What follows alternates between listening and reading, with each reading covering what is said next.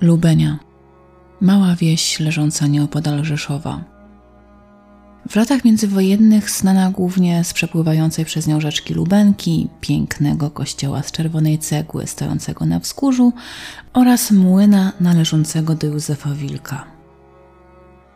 Ale kiedy w roku 1932 w Lubence odnaleziono ciało młodej, ciężarnej kobiety, o Lubeni zrobiło się głośno z zupełnie innych, dużo bardziej makabrycznych powodów.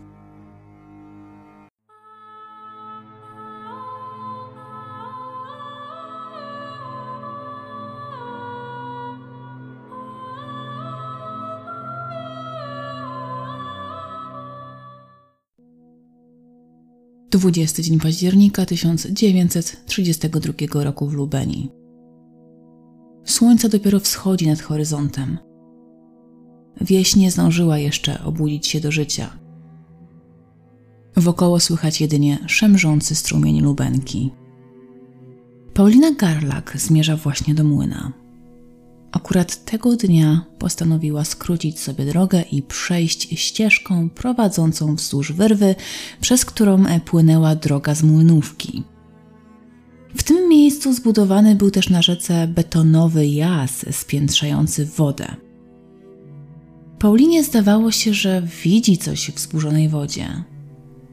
Wytężyła wzrok, aż dotarło do niej, co tak naprawdę leży w rzece. Krzyki kobiety pobudziły pracujących we młynie pracowników. Zaspane umysły robotników próbowały rozszyfrować słowa wykrzyczane przez kobietę.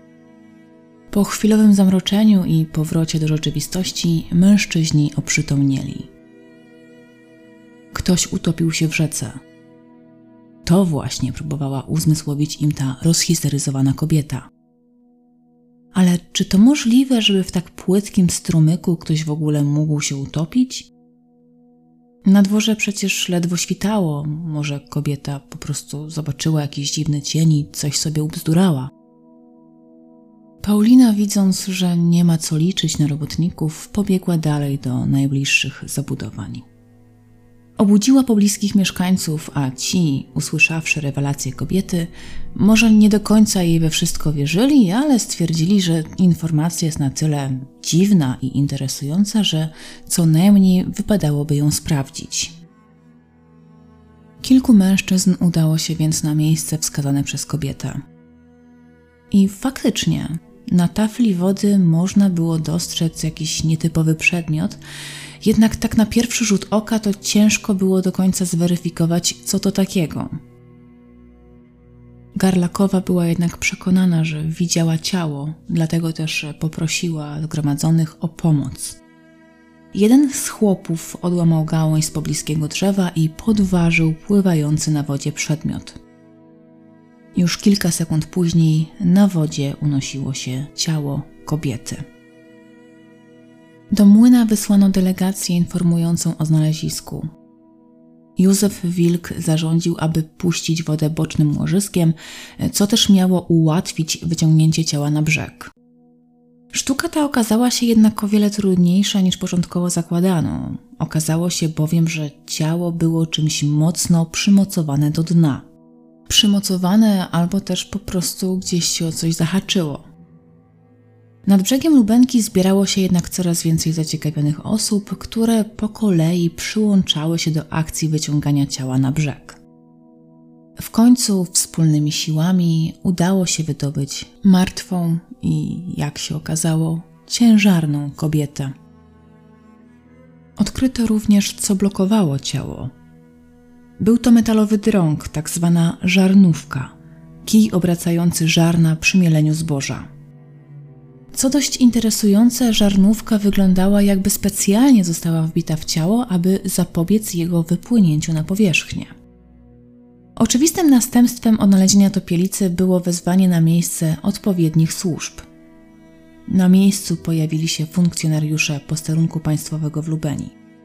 Zwłoki należały do bardzo młodej, bo zaledwie około 18-letniej dziewczyny. Denatka prawdopodobnie była pochodzenia żydowskiego, pojawiły się informacje mówiące o tym, iż przy ciele odnaleziono kartkę z napisem Birbaum Rzeszów. Osobiście jednak nie jestem przekonana, czy jest to informacja prawdziwa. Ciało przez pewien czas było zanurzone w wodzie, co też zapewne musiało mieć wpływ na papier. Udało się jednak ustalić personalia denatki. Była to zaledwie 18-letnia Estera Stelzer lub Sztencer, bowiem nazwisko te możemy odnaleźć w co najmniej kilku wersjach. Dziewczyna miała pochodzić z Kopek, wsi oddalonej od Lubeni o około 60-70 kilometrów. Mieszkając u swoich rodziców, dziewczyna miała wdać się w romans z pewnym krawcem pochodzącym z Leżajska. Nie do końca znany jest tutaj dalszy przebieg tego romansu i czy był on w ogóle kontynuowany, ale chyba możemy założyć, że nie. Panna Estera wyjechała bowiem ze swojej rodzinnej wsi, kiedy dowiedziała się, że jest stanu odmiennego. Jak to było z ciążami z nieprawego łoża w środowisku żydowskim, opowiadałam Wam już w innych moich podcastach. Wspomnę tutaj więc tylko mimochodem, że było jeszcze gorzej niż w rodzinach katolickich, a panna z dzieckiem niemal na zawsze była już wyklęta. Sytuacja była o tyle beznadziejna, że rodzice Stelzerówny byli ludźmi bardzo głęboko wierzącymi. Dziewczyna więc bała się i wstydziła przyznać przed nimi, że jest w ciąży. Postanowiła, że najlepszym rozwiązaniem będzie wydać dziecko na świat z dala od znanej sobie społeczności żydowskiej. Plan niby dobry, ale chyba na krótką metę, bo przecież kiedyś Stelzerówna musiała pojawić się u swoich rodziców i chyba nie zamierzała ukrywać swojego dziecka aż do jego pełnoletności. Ale o tym, co się działo w głowie Estery, to wie chyba tylko ona sama. Estera więc postanowiła wyjechać do Rzeszowa i tam urodzić swoje dziecko. Znalazła nawet zatrudnienie jako kucharka i przez pewien czas zarabiała na swoje utrzymanie, ale kiedy jej brzuch zaczął rosnąć, no to niestety posada została jej wypowiedziana. Nie do końca też wiadomo z jakiego źródła, ale dziewczyna miała mieć dość sporo oszczędności. Oszczędności te miały jej wystarczyć, by utrzymać się aż do porodu. Po utracie pracy Estera udała się do pobliskiej Lubenii, gdzie zamieszkała u Anny Cypruś. Cyprusiowa potwierdziła, że dziewczyna mieszkała u niej za opłatą, ale 6 października widziała ją po raz ostatni. Wiedziała, że Stelzerówna była w ciąży, często zresztą żaliła jej się, że tutaj cytat jest jej tak ciężko, że chyba została jej już tylko śmierć. Cyprusiowa nie zgłaszała nigdzie jej zaginięcia, bowiem stwierdziła, że dziewczyna tak po prostu postanowiła pewnie wyruszyć w dalszą drogę. Dzięki Cyprusiowej policjanci dowiedzieli się, że Estera Stelzer ostatni raz była widziana 6 października, a to by z kolei świadczyło, że najprawdopodobniej jej ciało spoczywało na dnie Lubenki od dwóch tygodni. Ciało denatki zostało przewiezione do kostnicy. Autopsję wykonał dr Obara Styczyna, ale czy był to biegły lekarz sądowy i miał takie doświadczenie już przeprowadzenia autopsji, no to niestety nie wiadomo. Natomiast mężczyzna orzekł, iż śmierć Estery Stelzer nastąpiła w wyniku samobójczego skoku do wody. Dziewczyna była w ciąży pozamałżeńskiej, tułała się po obcych ludziach, oszczędności powoli się kończyły, a cała ta sytuacja najwidoczniej ją przerosła. Dlatego też zapewne postanowiła skrócić swoje cierpienia i odebrać życie sobie oraz swojemu nienarodzonemu jeszcze dziecku. Policja przychyliła się do wniosków biegłego i za oficjalną przyczynę śmierci uznano samobójstwo popełnione w wyniku ciąży w stanie niezamężnym. Esterę Stalzer pochowano, a sprawa odeszła w zapomnienie. Nie no, nie odeszła, inaczej by nie było tego podcastu. To znaczy, może by i odeszła, gdyby nie jeden uparty mieszkaniec Lubeni. Tym mieszkańcem był Kazimierz Wrubel. Mężczyzna miał być jedną z osób wyławiających ciało denatki z lubenki i był przekonany, że na szyi topielca widoczne były sine plamy, jakby pręgi. To sprawiło, że wróbel był niemal pewny, że ofiara nie odebrała sobie życia z własnej woli. Ktoś zdecydowanie musiał jej pomóc. Ślady na szyi mogły świadczyć o tym, że kobieta została uduszona.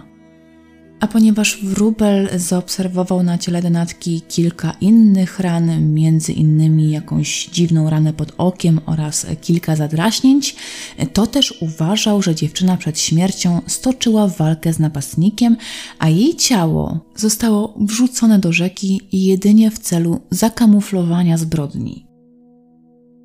Co prawda, oficjalna przyczyna śmierci została już ustalona przez biegłego lekarza i zatwierdzona przez policjantów z Lubenia, ale Wróbel nie zamierzał siedzieć cicho.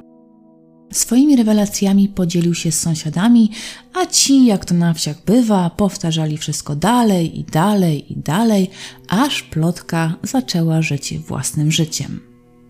W niedługim czasie o samobójstwie, które mogło być dobrze zakamuflowanym zabójstwem, huczała już cała Lubenia. Mieszkańcy wysnuli nawet swoją własną teorię, która mówiła o tym, że dziewczyna zapewne musiała paść ofiarą konserwatywnej kultury żydowskiej i jej śmierć miała być aktem zemsty za utrzymywanie kontaktów seksualnych z katolikiem, czego efektem miała być właśnie jej ciąża pozamałżeńska. Plotkę tę potęgował fakt, iż Estera postanowiła urodzić dziecko w zupełnie obcym dla siebie środowisku, tak jakby wręcz musiała uciekać. Niewykluczone więc, że dziewczyna bała się o swoje życie. Plotka szybko wydostała się poza granice wsi. Po krótkim czasie o tajemniczym zgonie młodej Żydówki dowiedziała się społeczność żydowska mieszkająca w pobliskim Tyczynie. Żydzi, oburzeni plotkami o swoim rzekomym udziale w zbrodni, domagali się dokładnego zbadania sprawy. Sytuacja w końcu została zgłoszona do Powiatowej Komendy Policji Państwowej w Rzeszowie. Rzeszowska policja zdecydowała się przechwycić tę sprawę, a pierwszym ich krokiem w celu zweryfikowania krążących plotek była decyzja o ekshumacji ciała Estery Stelzer i przeprowadzenie ponownej sekcji zwłok. Tym razem sekcja została wykonana przez biegłych patologów zatrudnionych w Rzeszowskim Zakładzie Medycyny Sądowej doktora Tena i doktora Wosia. Mężczyźni zgodnie orzekli, iż przyczyną śmierci denatki było uduszenie. W płucach dziewczyny nie odnaleziono wody, a to oznaczało, że jej ciało zostało wrzucone do rzeki już po jej śmierci.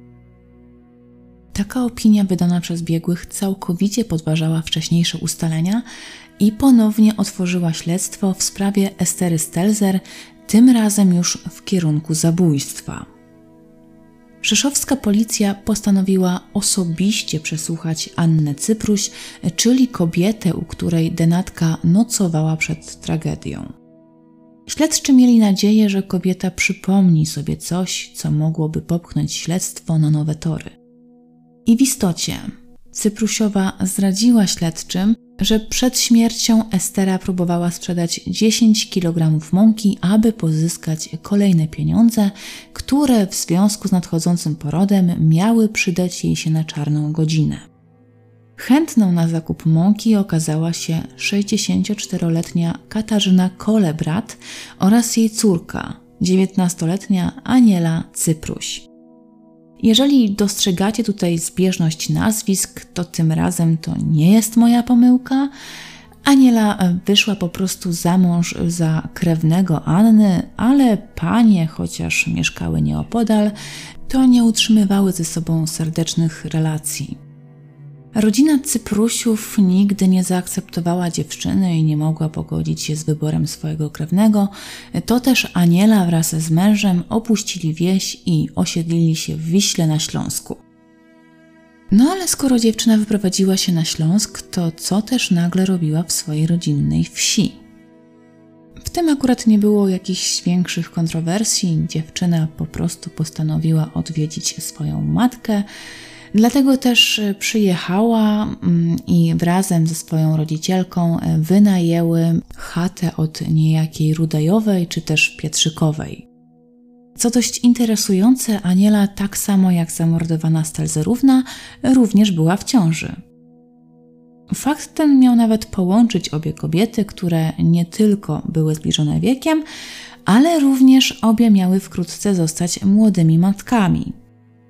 Co prawda, Aniela była w nieco lepszej sytuacji, ponieważ posiadała wspierającego ją męża, a Stelzerówna mogła liczyć tylko sama na siebie, ale to nie przeszkadzało obu paniom, które często były widywane, jak razem spacerują nad Wisłokiem.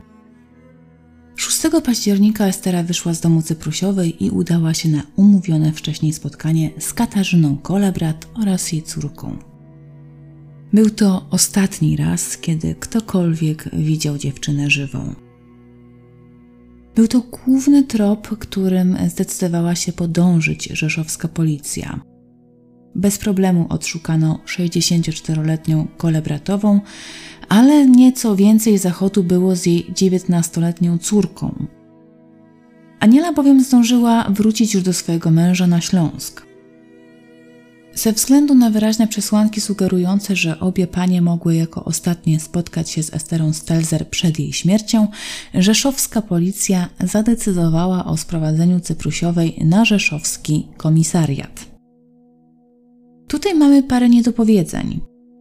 Podobno w domu Pietrzykowej, w pomieszczeniu wynajmowanym wcześniej przez kolebratową i jej córkę, policja odnalazła jakieś niezbite dowody świadczące o tym, iż obie kobiety mogły być zamieszane w śmierć Stelzerówny.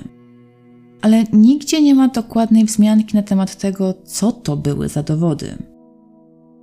Gdzieś w jednym z artykułów, z tego co dobrze pamiętam, e, znalazłam taką małą informację, która sugerowała, że gdzieś w rogu pomieszczenia znajdowała się niedbale rzucona garderoba, która, jak ustalono, miała właśnie należeć do nieżyjącej już Estery Stelzer, jednak jest to informacja niepotwierdzona. Znane są natomiast dokładne zeznania obu aresztowanych kobiet. I tak Kolebratowa od samego początku wypierała się zbrodni, natomiast Aniela w pewnym momencie postanowiła wyznać prawdę. Chciałam od matki pieniędzy, aby wrócić do męża, który jest robotnikiem i pracuje na Śląsku we Wiśle. Mąż obecnie mało zarabia i nie mógł mi posłać pieniędzy na podróż. Do rodziny męża, która mieszka w Lubenii, nie mogłam się zwrócić o pomoc, gdyż byli oni przeciwni naszemu małżeństwu i nie przyznawali się do mnie. Ze Stenzerówną chodziłam od końca września bieżącego roku, a ta zwierzała się przede mną ze wszystkim. I z tego, że jest w ciąży, jako też z tego, że ma pieniądze. Mówiła nawet do mnie, że pojechałaby razem ze mną na Śląsk do Wisły, aby sobie tam może poszukać jakiejś pracy. O tym wszystkim opowiadała matce, która, gdy zwróciłam się do niej o pieniądze na podróż, powiedziała do mnie: Chodzisz przecież z tą Żydówką na spacer nad Wisłok. To jej zabierz pieniądze. Wtrąć ją do Wisłoka, potem to się utopi. Ja tego zrobić nie chciałam. W kilka dni później, będąc u Anny Cypruś, u której Stelzerówna mieszkała, słyszałam, że Stelzerówna chce sprzedać posiadaną mąkę. Matka moja, której to powiedziałam, nakłoniła mnie, abym pod pozorem kupna tej mąki zwabiła ją do nas do izby. I tak też się stało. Według relacji Anieli, po wejściu do pomieszczenia, dziewczyna nakazała rozgościć się Stelzerównie, zaparzyła jej herbaty. Ogólnie całe spotkanie przebiegało w miłej atmosferze. Nieopodal pieca siedziała jej matka z dzieckiem na ręku. Nie jest sprecyzowane, czyje to było dziecko, raczej nie kolebratowej, bowiem kobieta miała już przecież 64 lata, ale między wierszami można odnaleźć informację, że druga córka Katarzyny również była zamężna i posiadała małe dziecko, którym kolebratowa jako babcia zajmowała się pod nieobecność córki. Tak więc myślę, że możemy przyjąć, że był to jakiś jej wnuczek lub wnuczka. W pewnym momencie kolebratowa miała wstać i wynieść dziecko z izby. Po chwili jednak wróciła do pomieszczenia i dała znać swojej córce, by ta przystąpiła do realizacji planu. Aniela zarzuciła wtedy swojej przyjaciółce, przyjaciółce w cudzysłowie oczywiście, chustę na głowę i zaczęła ją dusić. I tutaj nie do końca wiadomo, kto tak naprawdę udusił osiemnastolatkę. Aniela zapiera się, że nie miała wystarczająco dużo siły i z pomocą przyszła jej matka, która ostatecznie zadusiła ciężarną Żydówkę. Katarzyna z kolei wypierała się wszystkiego, twierdziła, że nie przyłożyła ręki do śmierci Stelzerówny, a za całą zbrodnię odpowiadała jedynie jej córka. Ponieważ panie przerzucały się wzajemnie oskarżeniami, to nie ma takiej stuprocentowej pewności, co tak naprawdę stało się w izbie i która z nich była mm, odpowiedzialna za śmierć Stelzerówny. Nie wiadomo również, kto ukrył ciało, bowiem tutaj córka z matką również nie były zgodne co do jednej wersji. Według Anieli to kolebratowa wyniosła ciało, które ukryła w jazie. Po wszystkim zresztą miała poinformować córkę, tutaj cytat, ty się niczego nie bój, bo ja już ją tak dobrze ukryłam, że nikt się nie dowie. Kolebratowa jednak w dalszym ciągu umniejszała swój udział w zbrodni i twierdziła, że ciało ukryła jedynie jej córka. Tutaj możemy sobie przez chwilę rozważyć, która z tych wersji może być bardziej prawdopodobna. Pamiętajmy, że Cyprusiowa była w zaawansowanej ciąży. Ja szczerze mówiąc nie wyobrażam sobie, że kobieta byłaby wtedy w stanie przetransportować samodzielnie inną ciężarną, przedzierając się przy tym przez krzaki i gęsto zalesiony parów. Ponadto samo umieszczenie stalzerówny pod betonowym włazem również wymagało sporo gimnastyki. W tym miejscu powinno Wam się wyświetlić zdjęcie jazu, w którym odnaleziono ciało. Co prawda nie jest ono najlepszej jakości, ale myślę, że pozwoli ono Wam w mniejszym bądź większym stopniu wyobrazić sobie, ile wysiłku trzeba było włożyć w dokładne ukrycie ciała. Dlatego też nie wydaje mi się, by ciężarna kobieta była w stanie aż tak się nagimnastykować. Z drugiej strony kolebratowa też miała już swoje lata. Więc 64-latka, która również sama ciągnie ciało młodej dziewczyny i umieszcza je gdzieś pod betonową pokrywą, no też mi tutaj za bardzo nie pasuje. Mogło być więc i tak, że panie obie w zmowie przetransportowały ciało pod osłoną nocy, potem we dwie upchnęły ciało przy pomocy żarnówki, a teraz po prostu każda próbuje odsunąć od siebie podejrzenia. Taka wersja była zresztą forsowana przez kilka dzienników, ale niestety wobec nieścisłości pojawiających się w zeznaniach obu kobiet, niczego w tej sprawie nie możemy być tak w 100% pewni. Ja osobiście uważam, że panie musiały działać razem. Zanim kobiety pozbyły się ciała, to dokładnie przeszukały swoją ofiarę oraz ją rozebrały. Cyprusiowa postanowiła przywłaszczyć sobie jej buty, sukienkę, chustę oraz jedną pończochę. W kieszeni sukienki panie odnalazły łączną sumę 30 złotych. Kolebratowa miała schować całą gotówkę, bojąc się, że jej nieroztropna córka od razu uda się na targ, wyda całą kwotę i zwróci na siebie uwagę sąsiadów. I jak się okazało, jej przypuszczenia mogły być słuszne. Kolebratowa wręczyła swojej córce 4 złote, za co Cyprusiowa, jak sama zresztą stwierdziła, kupiła sobie cukier i nieco ubranek dla dziecka. Przed powrotem do męża Aniela dostała od swojej matki kolejne 23 zł na bilet powrotny, a resztę gotówki miała zatrzymać dla siebie. Resztę pieniędzy kolebratowa zatrzymała jako swoją dolę. Aniela twierdziła, że jej mąż niczego nie podejrzewał. Skłamała mu, że po drodze do domu wstąpiła do swojej koleżanki mieszkającej w Krakowie i to ona miała podarować jej swoje stare ubrania. Kiedy mąż dopytywał się, skąd miała pieniądze na bilet, to odparła, że zarobiła. Jak zresztą twierdziła Aniela, matka mi wyraźnie nakazała, abym mężowi nic nie mówiła, bo mógłby nas wydać. Pomimo obciążających zeznań Anieli, kole bratowa nadal wypierała się udziału w zbrodni. Całą winę przypisywała i wyłącznie swojej córce. Według dziennikarzy, chociaż Katarzyna uznawana już była za staruszkę, a przynajmniej tak określali ją międzywojenni dziennikarze, to kobieta była dość waleczna. Tajny detektyw nazwał ją nawet wyszczekaną babą, która stara się na wszystko znaleźć kontrodpowiedź. Po przesłuchaniu obu kobiet sprowadzono je na miejsce zbrodni. Domek, w którym mieszkała kolebratowa z córką, wyglądał niepozornie. Zwykła biała chata pokryta słomą, jakich wiele było na polskiej wsi. W środku duży piec kuchenny, dwa łóżka zasłane słomą i dziecięca kołyska. Przez okno wlewały się pojedyncze promienie światła. To właśnie tutaj Aniela wraz z matką odebrały życie ciężarnej kobiecie. I to tylko po to, żeby zdobyć pieniądze na bilet. Podczas wizji lokalnej nie doszło do niczego niezwykłego. Zaciekawiona ludność zgromadziła się na miejscu, co i róż posyłając złowrogie spojrzenia obu zbrodniarką, jednak nie doszło do linczu społecznego. Tuż przed odjazdem pod policyjnym samochodem pojawiła się wspomniana wcześniej przeze mnie druga córka kolebratowej. Kobieta miała przyjść pożegnać matkę ze swoim dzieckiem.